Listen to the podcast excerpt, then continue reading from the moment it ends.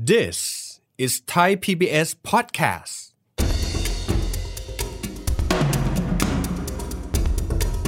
ตอนเนี้ยอยากให้เข้าใจว่ามันมี3สเต็ปข่าว FDI มาวันนี้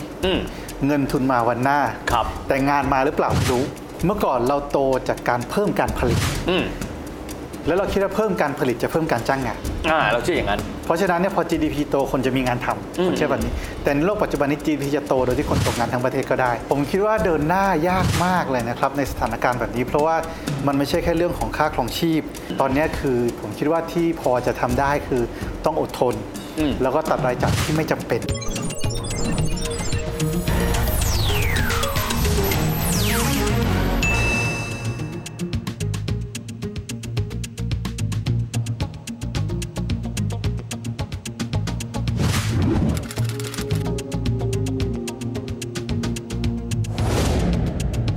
สวัสดีครับท่านผู้ชมครับยินดีต้อนรับเข้าสู่รายการเศรษฐกิจติดบ้านนะครับ ช่วงนี้นะครับถ้ามองไปทั่วโลกเลยต้องบอกว่าภาวะเงินเฟ้อมีความหมายว่าค่าครองชีพนั้นก็จะสูงขึ้นไปเรื่อยๆ แต่ทีนี้ครับในเรื่องของรายได้นะครับหลายๆพื้นที่เลยนะครับทั่วโลกก็ถือว่ายังคงอาจจะพอๆเดิม อาจจะขึ้นมาบ้างในบางพื้นที่กันด้วย แต่สถานการณ์แบบนี้ครับค่าครองชีพสูงขึ้นรายได้พอๆกับเดิมนั้น จะเดินหน้ากันอย่างไรและบริบทไทยกันเอง ตอนนี้อาจจะมีนักลงทุนต่างชาติเดินทางเข้ามา นะครับลงทุนโดยตรง foreign direct investment มากขึ้น ในส่วนนี้จะเข้ามาเป็นบริบทให้กับไทยอย่างไร คนที่จะเข้าไปสู่ตลาดแรงงานจะเป็นอย่างไร คุยประเด็นนี้กันนะครับ กับอาจารย์ประจำคณะเศรษฐศาสตร์ มหาวิทยาลัยธรรมศาสตร์ ดรเกียรติอนันต์โดนแก้ว อาจารย์สวัสดีครับ สวัสดีครับ อาจารย์ครับแรกทีเดียวเลยต้องมาถามบอกว่าช่วงเนี้ยทั่วโลกเลยเจอปัญหาแบบนี้นะครับก็คือเรื่องของค่าครองชีพที่สูงมาก แต่ในขณะเดียวกันเนี่ยอ่าแรงงานก็ดีคนทำงานก็ดี ไม่ถูกปลดออกดีหน่อยก็คือเงินเดือนไม่ขึ้น อาจารย์มองประเด็นนี้ว่า แล้วแรงงานหรือคนที่จะเป็นลูกจ้างจะเดินหน้าอย่างไงดีครับ เดินหน้าได้ด้วยเหรอ ไม่ได้เลยอาจารย์ ผมคิดว่าเดินหน้ายากมากเลยนะครับในสถานการณ์แบบนี้ เพราะว่ามันไม่ใช่แค่เรื่องของค่าครองชีพ แต่ว่าปกติเนี่ยเรากำลังพูดถึงเศรษฐกิจที่มันฟื้นช้ากว่าที่คาดด้วย อ่า แม้ว่าตัวเลขจะ 4.5%จริง แต่ว่าการกระจายของเงินที่จะลงมาถึงคนเหล่านี้มันจะช้า ค่าครองชีพในยเวลาเขาบอกมันจะเจ็บเจ็บเจ็บจากล่างขึ้นบน ครับ อคนรายได้น้อยเจ็บก่อน แล้วคนรายได้สูงเจ็บยาก แต่ว่ารายได้จะบนลงล่างกว่าจะถึง เพราะฉะนั้นภาวะที่จะเดินไปข้างหน้าที่เราพูดกันมันถึงยากครับ อืม ตอนเนี้ยคือผมคิดว่าที่พอจะทำได้คือต้องอดทน อืม แล้วก็ตัดรายจ่ายที่ไม่จำเป็น อืมอืม นะครับแล้วก็ที่สำคัญก็คือพยายามที่จะดูแลตัวเองให้ดีด้วย อืมอืม เพราะอย่าลืมว่าพอเราสุขภาพไม่ดีนะครับปกตินี่เขาบอกเวลารายได้ลดลงคนจะปรับพฤติกรรมการกิน อืม นึกภาพว่าเรากินพอสิ้นเดือนเมื่อก่อนเป็นนักศึกษาเราก็จะเน้นมาม่า อืมอืม นะครับมันเป็นอย่างนี้ทั้งโลกครับพอเราได้ลดปุ๊บเราจะปรับไปกินคาร์โบไฮเดรตหรืออาหารที่ให้พลังงานสูง แต่ให้คุณค่าทางอาหารต่ำ ครับอาจารย์ เพราะฉะนั้นเนี่ยร่างกายจะเริ่มสุดโทรมพอเรามิตินี้ใส่เข้ามาเนี่ยความเสี่ยงคือว่าในโลกของงานที่เขาอาจจะมีโอกาสน้อยแล้วต้องทำงานหนักขึ้น แล้วสุขภาพไม่ดีโอกาสจะโดนเคลียร์ออกเนี่ยก็จะมีสูงขึ้นนะครับดังนั้นต้องเดินหน้าครับเดินหน้าแบบต้องกัดฟันสู้ ครับ คือสถานการณ์นี้จะมองให้ใครช่วยใครไม่ได้หรอกต้องทุกคนต้องช่วยตัวเองเพราะธุรกิจเองก็หนักมาหลายปีเหมือนกัน จะให้เขาขึ้นค่าแรงเขาแบกรับต้นทุนไม่ไหว ครับ นะครับแต่ว่าแรงงานจะขอให้ไปต่อโดยที่ธุรกิจมาช่วยเขาก็ช่วยไม่ได้ เราต้องช่วยตัวเองคือตอนเนี้ยถ้าจะตรงๆ คือตัวใครตัวมัน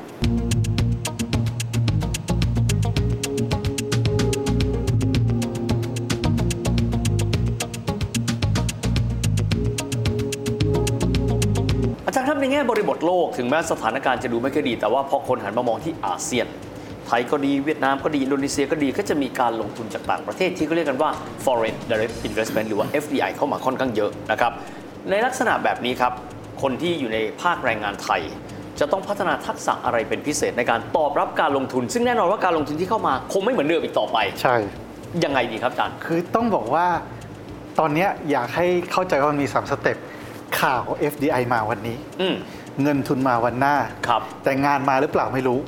โอ้โหอาจารย์ นี่คือโมเดลที่มันจะเกิด คือดูก้อนเดียวไม่ได้นะ ไม่ได้ ต้องชำแหละดูแต่ละก้อน ใช่ครับ ครับ เพราะฉะนั้นข่าว FDI วันเนี้ยในข่าวเนี่ยมันไม่ได้การันตีว่าเขาจะมาลงทุนทันทีมีกระบวนการเรื่องเอกสารเรื่องอะไร ใช้เวลามัน ใช้เวลาอีกสมมติว่าสัก 2 ปีเนี่ย อืมอืม ข่าวมาวันนี้แต่ว่าเราต้องจ่ายวันเนี้ยเงิน ครับ ไม่ได้มากับ FDI ทันที อืม แล้ว FDI รุ่นใหม่ที่เข้ามามันก็เป็นเทคโนโลยีใหม่ ประเทศไทยค่าแรงไม่ได้ต่ำแล้ว เพราะฉะนั้นเนี่ยคนที่เข้ามาลงทุนจึงไม่ได้ลงทุนในธุรกิจที่จะเน้นการจ้างงาน อ๋อ มันไม่ใช่ employment growth มันจะเป็นผลผลิตที่มันโต แต่การจ้างงานจะไม่โต อ๋อ แล้วอีกอย่างคือโรงงานที่เข้ามาหน้าตาใหม่ๆเนี่ยไม่ใช่โรงงานที่จะใช้คนระดับที่ เป็นแรงงาน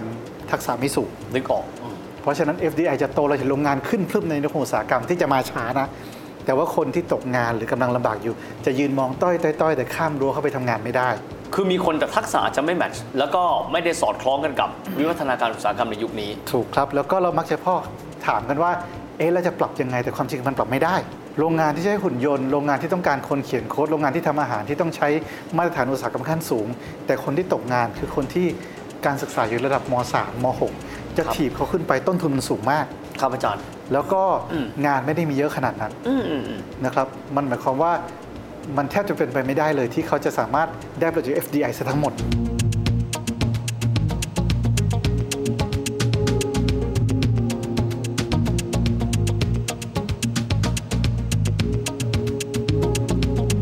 อาจารย์ครับในแง่ของความยั่งยืนกันบ้างเพราะต้องยอมรับว่าในอนาคตเนี่ยคนจะมีความต้องการแรงงานน้อยลงเรื่อยๆนะครับแต่ก็ต้องยอมรับปัญหาที่เราเจอในวันนี้ เพราะโลกยุคหนึ่ง เราทำให้คนชนบทเข้ามาในเมือง และหางานทำในโรงงานมากขึ้น ครับ อาจารย์มองเมื่อมันเจอทางตันในลักษณะแบบนี้แล้วเนี่ยอะไรคือทางออกที่ยั่งยืนครับ คือจริงๆ ถ้างออกมีคำเดียวครับฮึบฮึบฮึบคือเรากำลังมองฝั่ง เรามองสองฝั่งแต่ไม่เคยมองด้วยกัน คือ ด้านหนึ่งประชากรเกิดน้อย อืม ซึ่งอีกไม่กี่ปีเนี่ยคนก็จะลดลง โอ้เห็นก็บอกว่าปีนี้เป็นปีที่คนตายมากกว่าคนเกิดละ ใช่ครับ พอคนเกิดน้อยลงแรงงานเข้าสู่ตลาดแรงงานน้อยลง ในขณะเดียวกันเนี่ยความต้องการแรงงานก็น้อยลงอยู่ด้วย อ่า แค่ช่วงนี้เป็นช่วงเปลี่ยนผ่านว่า ความต้องการจ้างงานมันลดลงเร็วกว่าคนแค่นั้นเองคือต้องฮึบ โอ้ครับ ฮึบเลยเดี๋ยวมันจะเจอกัน โอ้คืออาจารย์บอกว่ามันไม่ได้มีความหมายมันจะไม่เจอกันอีกแล้วไม่ใช่ มันไม่ใช่มันจะเจอกัน มันจะเจอกัน แต่ระหว่างนี้ต้องฮึบ ซึ่งคนที่จะฮึบไม่ใช่แค่คนประชาชน แต่รัฐบาลต้องฮึบ โอ้ ฮึบคือหากระบวนการซัพพอร์ตเขา ครับ ในช่วงนี้เราไม่ได้เจอประเทศเดียวครับเยอรมันก็เจอที่เป็นต้นแบบ ครับ 4.0 เขารู้ว่าพอถึง 4.0 ปุ๊บเนี่ยหุ่นยนต์จะเข้ามาแทนที่ ครับ จะมีคนกลุ่มหนึ่งที่ไม่ว่ายังไงก็ตาม ทักษะเขาไม่เหมาะกับโลกนั้นอีกต่อไป อืม เพราะฉะนั้นการจะยัดเข้ากับโรงงานเนี่ยอาจจะไม่ใช่วิธีเดียว โอเค แต่การให้เขาทำงานบางอย่างเพื่อชีวิตมีความหมาย แต่ซัพพอร์ตเขาด้วย universal basic income หรือว่าการหารายได้ อืม เพื่อซัพพอร์ตชีวิตขั้นต่ำให้เขา ครับ ซึ่งต้องคิดเป็นวงจรนะเขาเก็บภาษีหุ่นยนต์นะบริษัทคือหุ่นยนต์เข้ามาทำงานแทนคนเขาจะตีความว่าคุณทำงานประมาณเนี้ยคุณจะได้รายได้เท่าไหร่ เพราะฉะนั้นหุ่นยนต์จะเสียภาษีเงินได้บุคคลธรรมดา อืมอืมอืม เพื่อเอาเงินเนี้มาซัพพอร์ตคนที่ตกงาน นึกออกละ ในช่วงกระบวนการเปลี่ยนผ่านเพื่อให้รัฐบาลสามารถจะฮึบผ่านเวลานี้ไปได้ ครับอาจารย์ อาจารย์มองว่าฮึบของบ้านเรานะเวลานี้เนี่ยมาถูกทางไหมครับ เพราะว่าในช่วงโควิดเนี่ยทุ่มไปเยอะ แต่ไม่รู้ว่าทุ่มแบบเข้าเป้าไหม แล้วไม่รู้ว่ายั่งยืนหรือเปล่า คือเราจะฮึบเสียงแบบฮึบเสียงแผ่วๆอย่างนี้ครับตอนนี้เนื่องจาก ว่ามันเป็นโจทย์ที่มันเป็นไฟต์บังคับที่เราต้องทุ่มเงินไปก่อน ครับ เพราะฉะนั้นเนี่ยตอนนั้นเราเอาตัวรอดกันอยู่ในโหมดที่ทำไงก็ได้ให้รอด แต่รอดเสร็จแล้วหันกลับมาดูอีกทีอ้าวในบ้านของน้อยละ จะฮึบต่อเนี่ยคงคงลำบากนิดนึง แต่ว่ายังไงก็ต้องฮึบ ทีนี้ถ้าจะฮึบแบบเนี้ยครับ กระบวนการในการฟื้นฟูเศรษฐกิจเราจะใช้วิธีการก่อนหน้านี้ไม่ได้ อืม เราจะเน้น GDP ที่โตแล้วปล่อยให้น้ำมันไหลลงมาข้างล่างมันนาน โอ้ครับอืม เพราะฉะนั้นถ้าผมให้เลือกระหว่างโต 6%แต่ว่ามันไหลจากบนลงล่างกับโต 3%แต่ว่ามันกระจายทั่วหรือล่างขึ้นบนผมเน้นโต 3%มากกว่า ผมคิดว่าทุกคนจะชินกับโตแบบแรก อืม คือเติมเข้าไปปั๊บเหมือนรินน้ำน้ำล้นแก้ว น้ำนั้นก็ไหลลงมาข้างล่าง ครับ แต่อาจารย์พูดว่าถ้าเกิดว่าโตแบบ 3%แต่โตจากฐานรากมันเป็นยังไงครับอาจารย์ คือต้องใช้ความคิดแบบนี้ครับ เมื่อก่อนเราโตจากการเพิ่มการผลิต อืม แล้วเราคิดว่าเพิ่มการผลิตจะเพิ่มการจ้างงาน อ่าเราเชื่ออย่างนั้น เพราะฉะนั้นเนี่ยพอ GDP โตคนจะมีงานท อื ำคมนเชื่อแบบนี้ แต่ในโลกปัจจุบันนี้ GDP จะโตโดยที่คนตกงานทั้งประเทศก็ได้ ถ้าเราใช้หุ่นยนต์ผลิตหมด ครับอาจารย์ เพราะฉะนั้นถ้า 4.5%มาจากโรงงานที่ไม่มีคนเลย GDP จะโต 4.5% 100%คนไม่ได้ ครับ ดังนั้นเนี่ยเราต้องเน้นเรื่องของการจ้างงาน อืมอืม แล้วก็เอาการจ้างงานไปดันเศรษฐกิจ เศรษฐกิจโต 0%เท่าปีที่แล้ว แต่ว่าคนมีงานทำมันยังดีกว่า ครับอาจารย์ มันจะกลายเป็นการมองจากโจทย์การตีความจะกลายเป็นว่าการฟื้นเศรษฐกิจคือฟื้นการทำงานของคน ไม่ใช่ฟื้น GDP ครับ ถ้าเรามองแบบนี้วิธีการดีไซน์จะต่างกันไปเลยอย่างเช่น FDI ที่มันมากับเงื่อนไขที่บอกว่าจะต้องจ้างงานคนแต่ละกลุ่มเท่าไหร่ อืมอืม โดยรัฐบาลยอมตัดโอกาสในการได้ภาษี เป็นสิทธิพิเศษที่มันจะต้องมีเขาเรียกคลอสหรือว่าเงื่อนไขที่เน้นการเติบโต ครับ อาจจะช่วง2อสปีแรกแล้วคุณจะปรับโครงสร้างก็ว่าไป อืมอืมอืม นะครับเป็นแบบนี้แทน แล้วก็รัฐเองจะต้องหาวิธีเขาเรียกว่ารัฐบาลต้องมี business model ใหม่ๆในการหารายได้ อืมอืม เหมือนกับทาง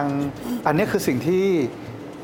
สิงคโปร์พูดเมื่อประมาณสัก 20 กว่าปีที่แล้ว เราเห็นว่าเขามีกองทุนเทมาเซกเพื่อไป ครับ ลงทุนในที่ต่างๆตะวันออกกลางก็เป็นอย่างนั้น ครับ นะครับเพราะฉะนั้นเนี่ยเรากำลังประเทศเหล่านั้นรัฐบาลเขามองว่าตัวเองเป็นเหมือนกับหน่วยงานหนึ่งที่จะต้องมีการหารายได้ ถ้าเกิดธุรกิจการหารายได้จากภาษีมันไม่เวิร์กเลยถ้ามี business model ใหม่ อ๋อ รัฐบาลไทยไม่เคยพูดเรื่อง business model ใหม่ ถ้าไม่มี business model ใหม่เราจะฮึบไม่ไหว เพราะว่าเราจะบอกว่าช่วยเขาเงินไม่พอรายได้จากภาษีหาย แล้วจะไปช่วยคนไม่มีเงิน ครับ เพราะเราติดกับดักนี้ไงครับ เราคิดแบบเดิมๆในวงรอบแบบเดิมๆ ใช่ อาจารย์ครับทีนี้ในแง่ของการ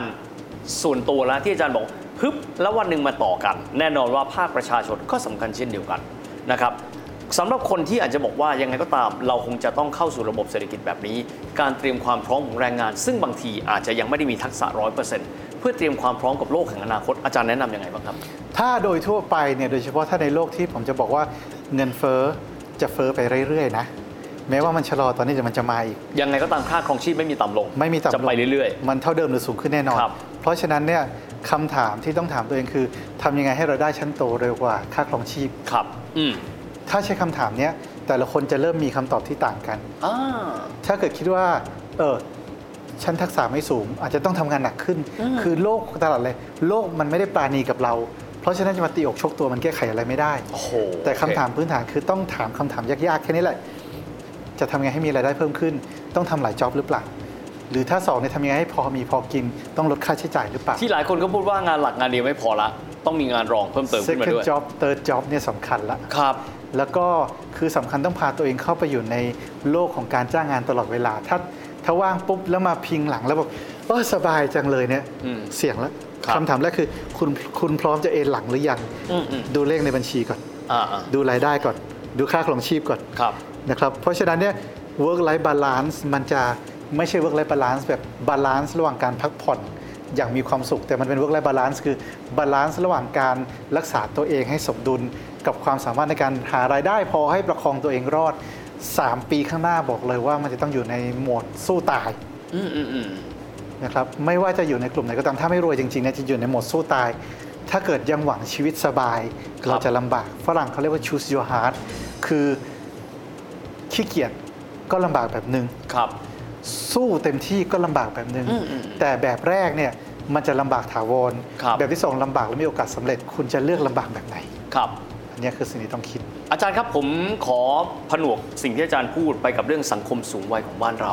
ผมเชื่อสังคมสูงวัยคือคนที่อาจจะลำบากตอนนี้อาจจะวัยค่อนข้างจะอายุมากละ ในขณะที่วัยแรงงานก็จะน้อยลงนะครับและอาจจะต้องมีภาระในการดูแลคนรุ่นเก่าด้วย ท่ามกลางภาวะแบบนี้คนรุ่นใหม่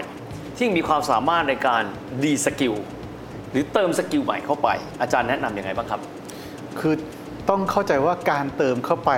การเขาบอกว่าความสำเร็จในโลกของตลาดแรงงาน มันต้องมีทั้งเรื่องของฝีมือและโชค อืม บวกกันนะครับอาจจะมีโชคมากหน่อยฝีมือน้อยหน่อยแล้วแต่คน แต่ว่าประเด็นต่อมาคือว่า ความสามารถของเขาในการดูแลครอบครัวผู้สูงวัยจะไม่สูงเหมือนคนในอดีต อ๋อ ถ้าเราพูดถึงค่าครองชีพที่ไล่ตามหลังเข้ามา อ่านึกออกแล้วเขาแค่ดูแลตัวเองเขาก็ลำบากละ ใช่ครับ เพราะฉะนั้นเนี่ยแม้ว่าเราจะกระตันยูแต่เศรษฐศาสตร์ เงื่อนไขทางเศรษฐกิจ มันไม่ได้อนุญาตให้เราได้กระตันยูมากขนาดนั้น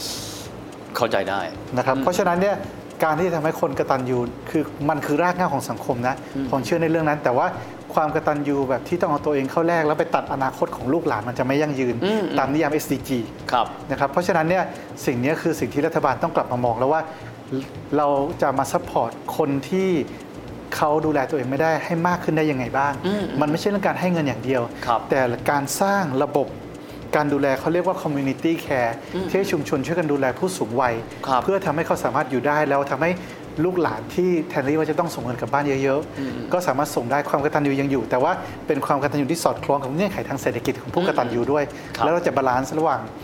คุณค่าเดิมของสังคม กับคุณค่าใหม่คือสังคมที่ตัดขาดรากเหง้าตัวเองเนี่ยไปถึงจุดหนึ่งมันจะพัน อืมอืม แต่ว่าการที่รัฐจะปล่อยให้สังมันเป็นเรื่องของปัญหาของบุคคลมันไม่ได้ เพราะรัฐคือคนดูแลสังคม เพราะฉะนั้นเนี่ยรัฐจะต้องเข้ามาดูแลในส่วนนี้ ซึ่งเป็นโจทย์ยาก อืม ตรงที่รัฐยังคิดโดยคิดว่าจะต้องเพิ่มเบี้ยยังชีพ อื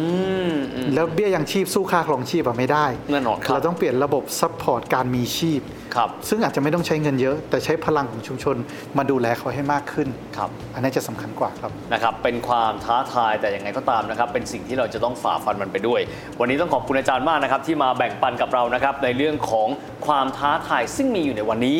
ยังไงก็ตามนะครับ ผมชอบที่อาจารย์พูดครับ รูปแบบเดิมผลิตเยอะการจ้างงานเยอะปัจจุบันไม่เหมือนกัน ดังนั้นการดีไซน์เศรษฐกิจใหม่ที่เริ่มต้นจากฐานรากจึงมีความสำคัญเป็นอย่างยิ่ง วันนี้ขอบคุณอาจารย์มากนะ ข ค อบ รับ คุณครับ นะครับอย่างที่เห็นนะครับว่าท้าทาย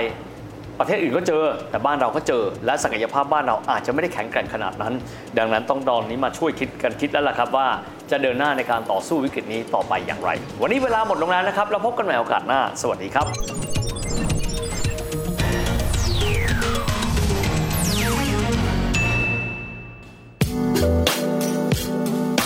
ติดตามรายการทางเว็บไซต์และแอปพลิเคชันของไทย PBS Podcast